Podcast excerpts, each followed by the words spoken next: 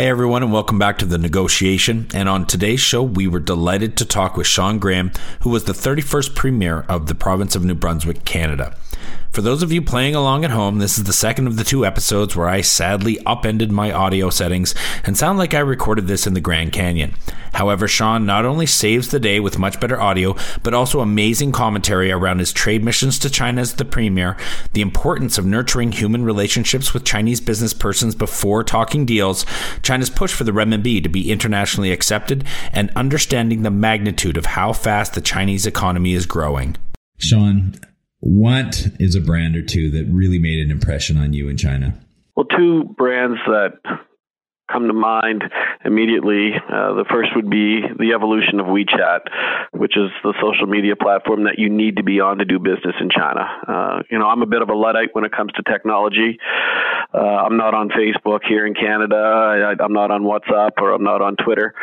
But uh, I do use WeChat in China, and I travel to that country now, and I, and I never take currency with me. Uh, I want to communicate with my clients here uh, in China from Canada, and uh, you know I'm able to call them and, and have excellent reception and connectivity.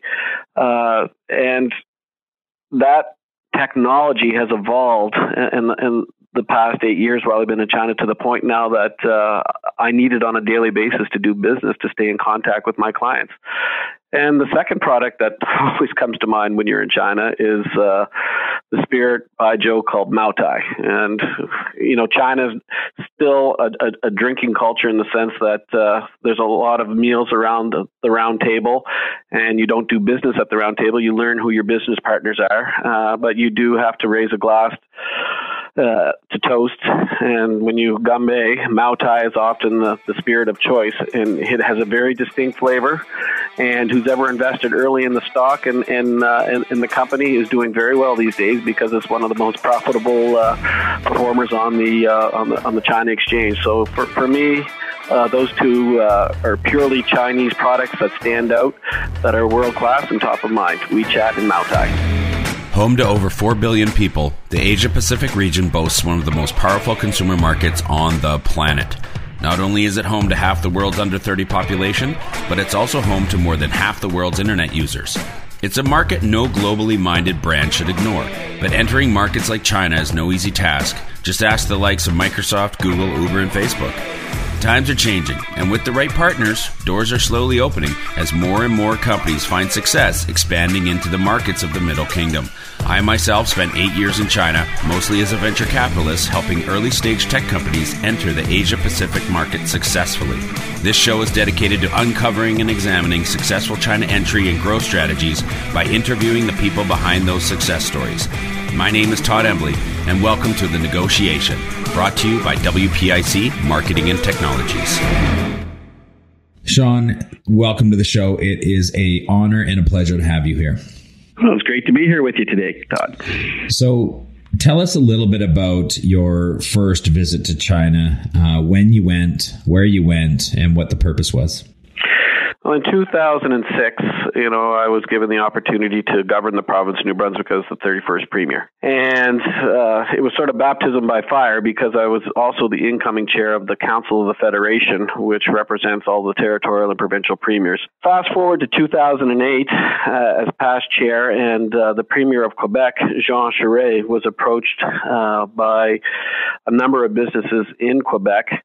Um, to see if, if the Council of the Federation could lead a trade mission into China. And the reason for this is that uh, the government of the day, under Stephen Harper, had sort of abdicated an interest in China for a number of reasons.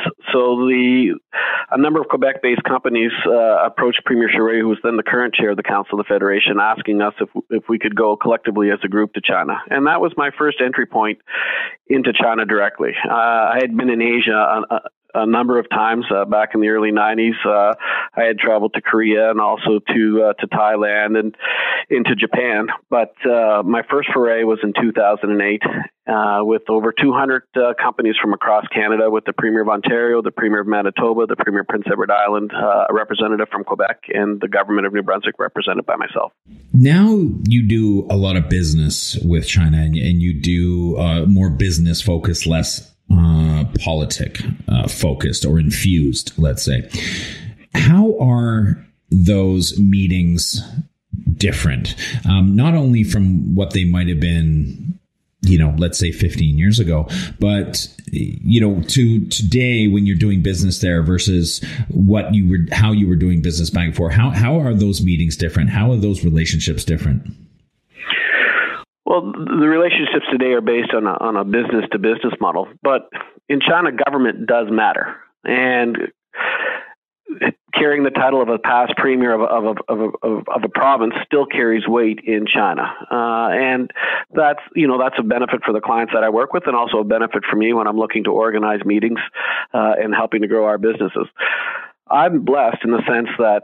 Uh, when I was premier of 2008 and, and, and traveling to China, I knew that when I was going to be leaving public office, that this was the country that I wanted to do business in. It's the second fastest growing, uh, uh, sorry, it's the fastest growing economy in the world, but uh, the second largest economy in the world.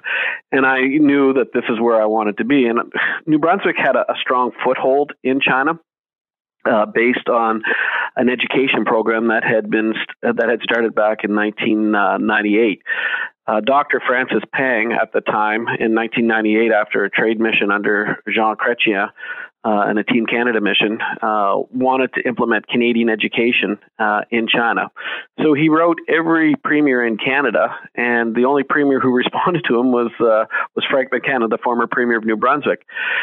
And since then, Dr. Pang, under his company, has opened over 32 schools, and there's over 15,000 students now uh, that are enrolled in a, in a program in which they receive education from, and curriculum from the government of New Brunswick.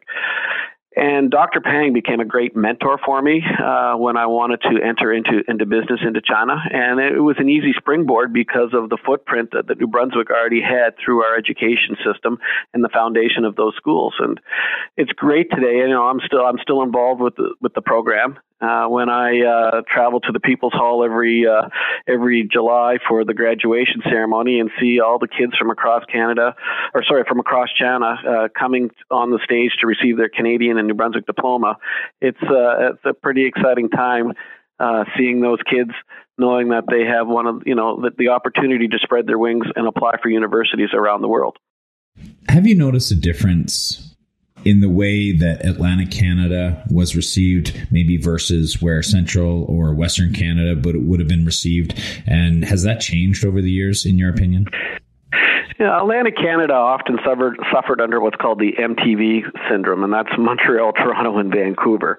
The uh, you know, and initially in 2008, the large focus on our trade mission at that time uh, was on you know bringing seafood products, snow crab, lobster, uh, into the into the Chinese market. Well, that you know those those, those products have, have blossomed quite nicely and, and grown exponentially. Where today we're you know we're competing head on with with Boston lobster. Um, where we've seen companies grow. Uh, in 2008, one company that we, we brought with us was the Moncton uh, Flight College, uh, which was a, a, company very much in its infancy, but was looking to train uh, Chinese airlines uh, with with a new, with a Canadian curriculum for uh, for piloting planes. And what's interesting today is that country, you know, that company has now grown to over 300 uh, Chinese students annually here in New Brunswick, uh, and it's evolved nicely into the sense that you know you fly on Juneyao Airlines today, or China Airlines, or China Southern. There's a good chance that some of those pilots were probably cha- trained in, in in New Brunswick. So we've seen, you know, those companies that started in when I was there in, in the early in 2008 and on that have evolved and and become quite successful today uh, where we're seeing more companies evolve or you know and, and higher end fashions and, and, and goods uh, and then in the service sector as well. So it's you know we're no longer resource based we're offering you know higher end products and, and, and better services than we did previously. And we're not, you know, we're not outpacing what is offered out in British Columbia or Ontario, uh, but we are punching above our weight here on the East Coast, and we're going to see great success. I think the, the Premier of Nova Scotia, Stephen McNeil, has done a great job in, in doing business in China, even in these tough diplomatic times. Uh, you know, there's a great potential to see a direct flight into Halifax uh, for passenger service, which would really increase the tourism uh, possibilities here in this region of the country. Let's talk about the other side of the coin and let's talk about the Canadian business leaders that you took on some of those trade missions. I'm interested to know what their thoughts were. What was their purpose for joining the mission? What did you have to kind of prepare them with or what kind of information did you pass along to get them prepared? What were their thoughts when they got there? How were they received? When they came back what were their initial reactions or thoughts to uh, their their trade mission to to China?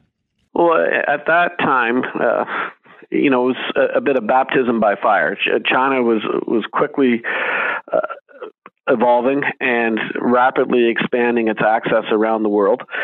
And what was critical for the companies that were with us was the, the emerging market and the potential that it meant for their for their companies here uh, to grow. But what quickly became evident, and where I fell short, I'm, I'm the first to admit it, that you know my first mission in 2008 uh, was also my last trip as premier. You need to be in China on a regular basis to cement those relationships. If you have a twinning uh, sister city or a twinning province that you're, you you've twinned with, it's important that you work to to cement those relationships, uh, you know, and and have boots on the ground, literally, you know, every six months, you know, to to to make it work. And I think that's what amazed, I guess, some of the companies that we were with that it wasn't your traditional handshake, let's get a deal done and make it work. You needed to have a relationship first before you could do business.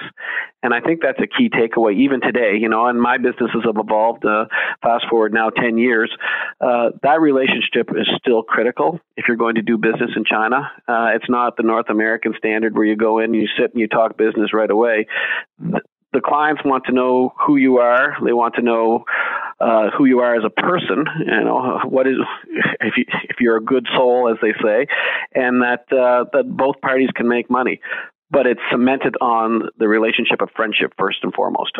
You talked about you know twinning cities, uh, so you may have to explain a little bit about what that is to some people. Um, I think oh, no, twinning cities, twin twinning cities, sorry, twinning, twinning cities. cities. Yes, because you're you're talking yeah. about back and forth to China, like a, a China having yeah. that special relationship where um, you open some extra doors and you work together uh, on both sides. But building those partnerships, so you've done it from a political sense, you also do it from a business sense. Now, what does building those relationships mean? What are they?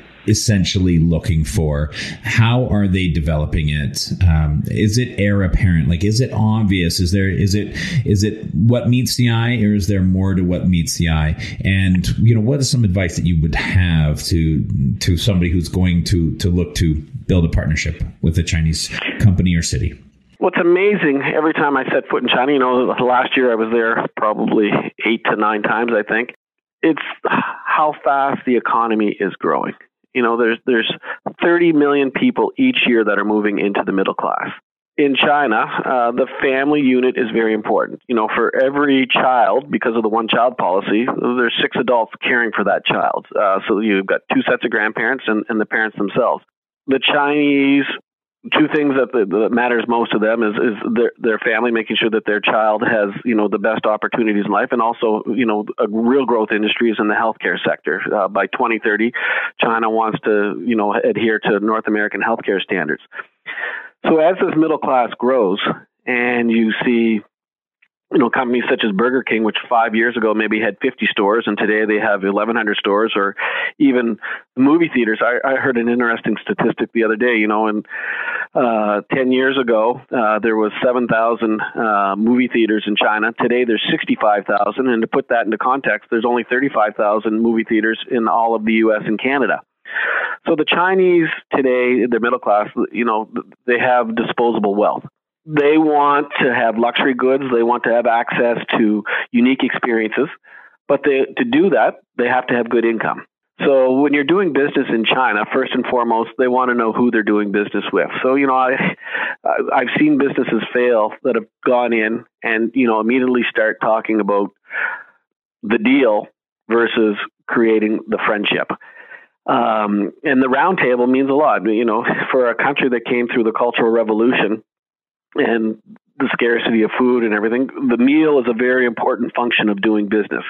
And you often have to move to the side table after the meal when you want to do business.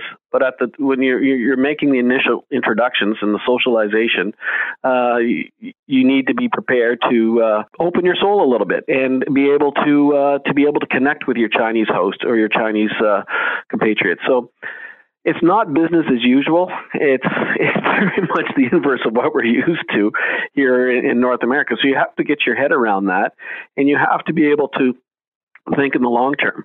Uh, normally, you know, if you if you think you're going to be able to get an order in in six months, well, be prepared that it may take two years. But once that order is is is, is in place, it's the magnitude, and it comes back to uh, the economies of scale that I was talking about. That growing middle class, the 30 million people each year moving into the middle class in China it's such a huge market that for every widget that you're selling or every product that you're putting into the marketplace, uh, you're going to have such greater amount of success just because of the large population base. I want to ask you about that relationship building part of it as well. Do you agree that a hypothesis around the fact that there's less of a legal structure or rule of law or common law or or the things in in which to rely on when doing business or is less relied upon. Do you think that plays a part in the focus of getting to know the individual wanting to see them open up and be authentic and really get to know who it is? Because there isn't this fallback option like that we know of or that we would typically adhere to here in Canada or in the Western countries of the world? Yeah, well, you know, China has a desire to become a, a leading member of, of, the international club. Uh, so because of that, they, you know, they've recently implemented the new foreign investment law to show that there's legitimacy to, to doing business. But it's you know it's a law in flux in the sense that they have to balance that with the political reality of, of a communist country. I always say that you know China is very much a, a capitalist communist system, and so with the new foreign investment law that's in place, you know it that's there to to to show that there is stability on on on investing in in China. But that being said, uh, if you know who your business partner is and there's shared risk and you you know you both have skin in the game that's where the true relationship lies. Uh, so yes the rule of law is important but your business partner and and you know and, and and to cultivate that relationship you need to prepare to to spend you know up to two to three years. And it can't be on a on a once a year coming into china. You literally have to be there on a regular basis uh, to show your commitment.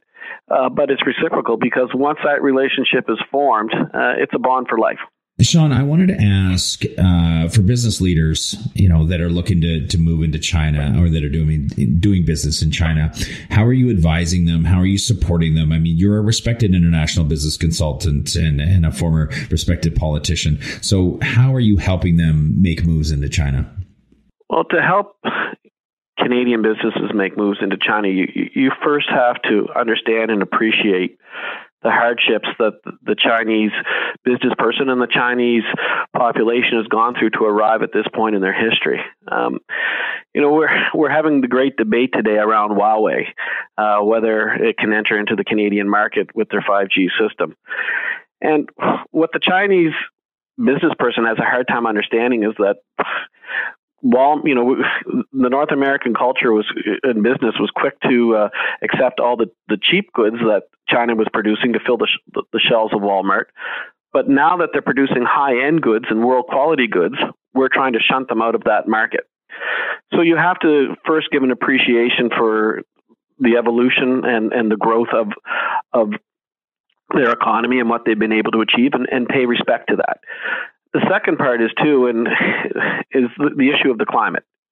Today, um, in in China, they have a huge issue pertaining to pollution, and they're working to curb that.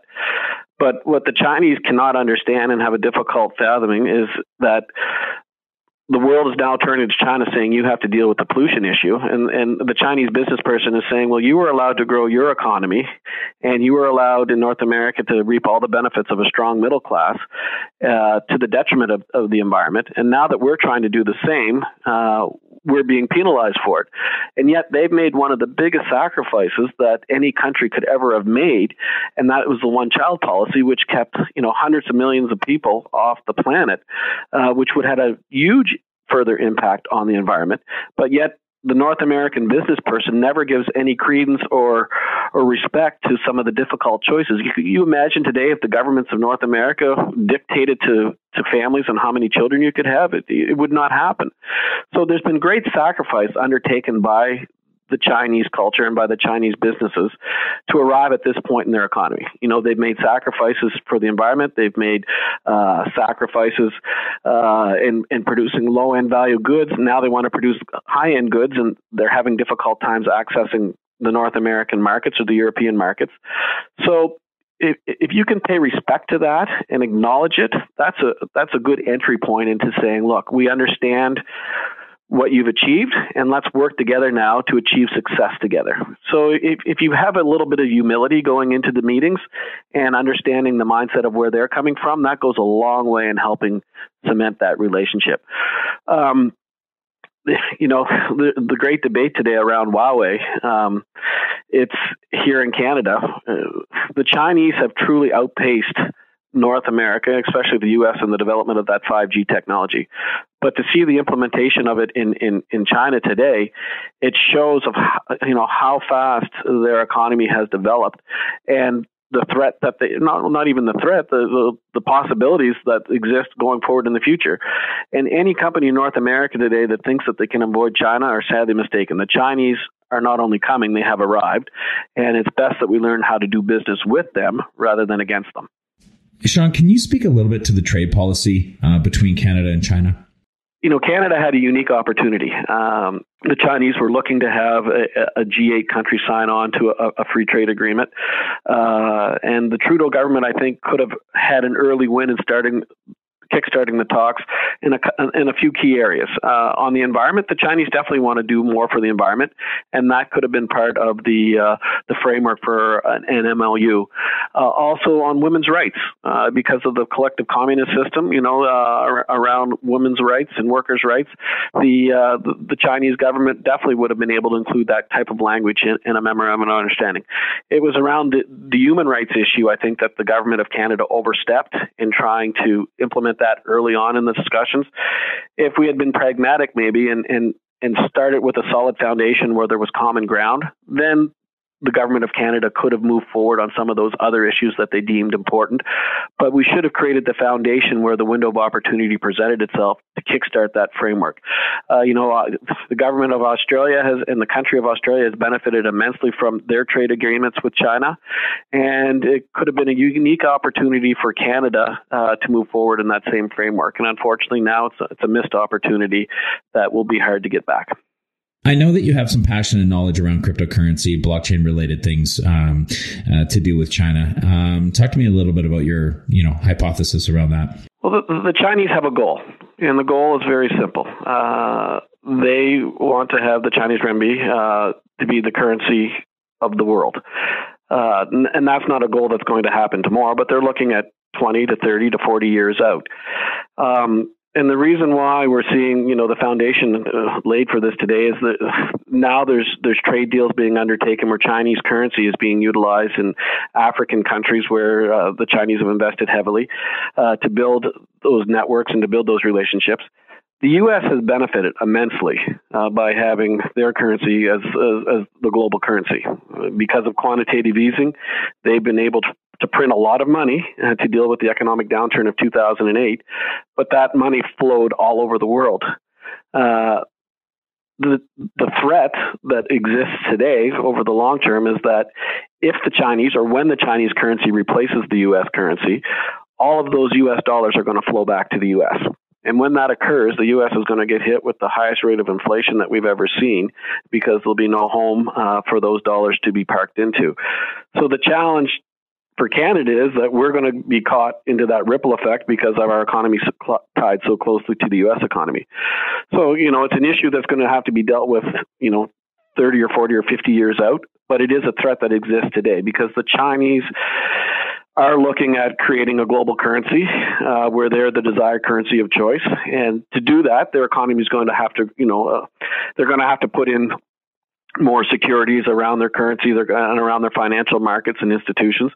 Uh, and there's also the then development of the cryptocurrencies and how that's going to impact, uh, you know, the current uh, currency structure that's in place. So it's an interesting time to watch an emerging superpower overtake uh, the dominant superpower that's in re- in remission, and then Canada as a middle power stuck in the middle, trying to navigate uh, these tidal waters.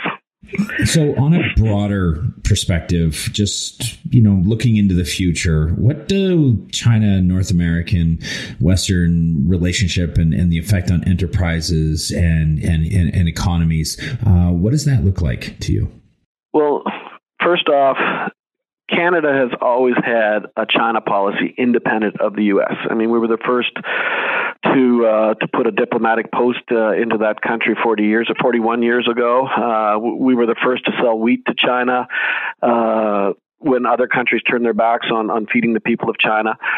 Uh, we have a strong diplomatic relation that stood the test of time. That's always been independent of the U.S unfortunately, in the past decade, you know, the U.S.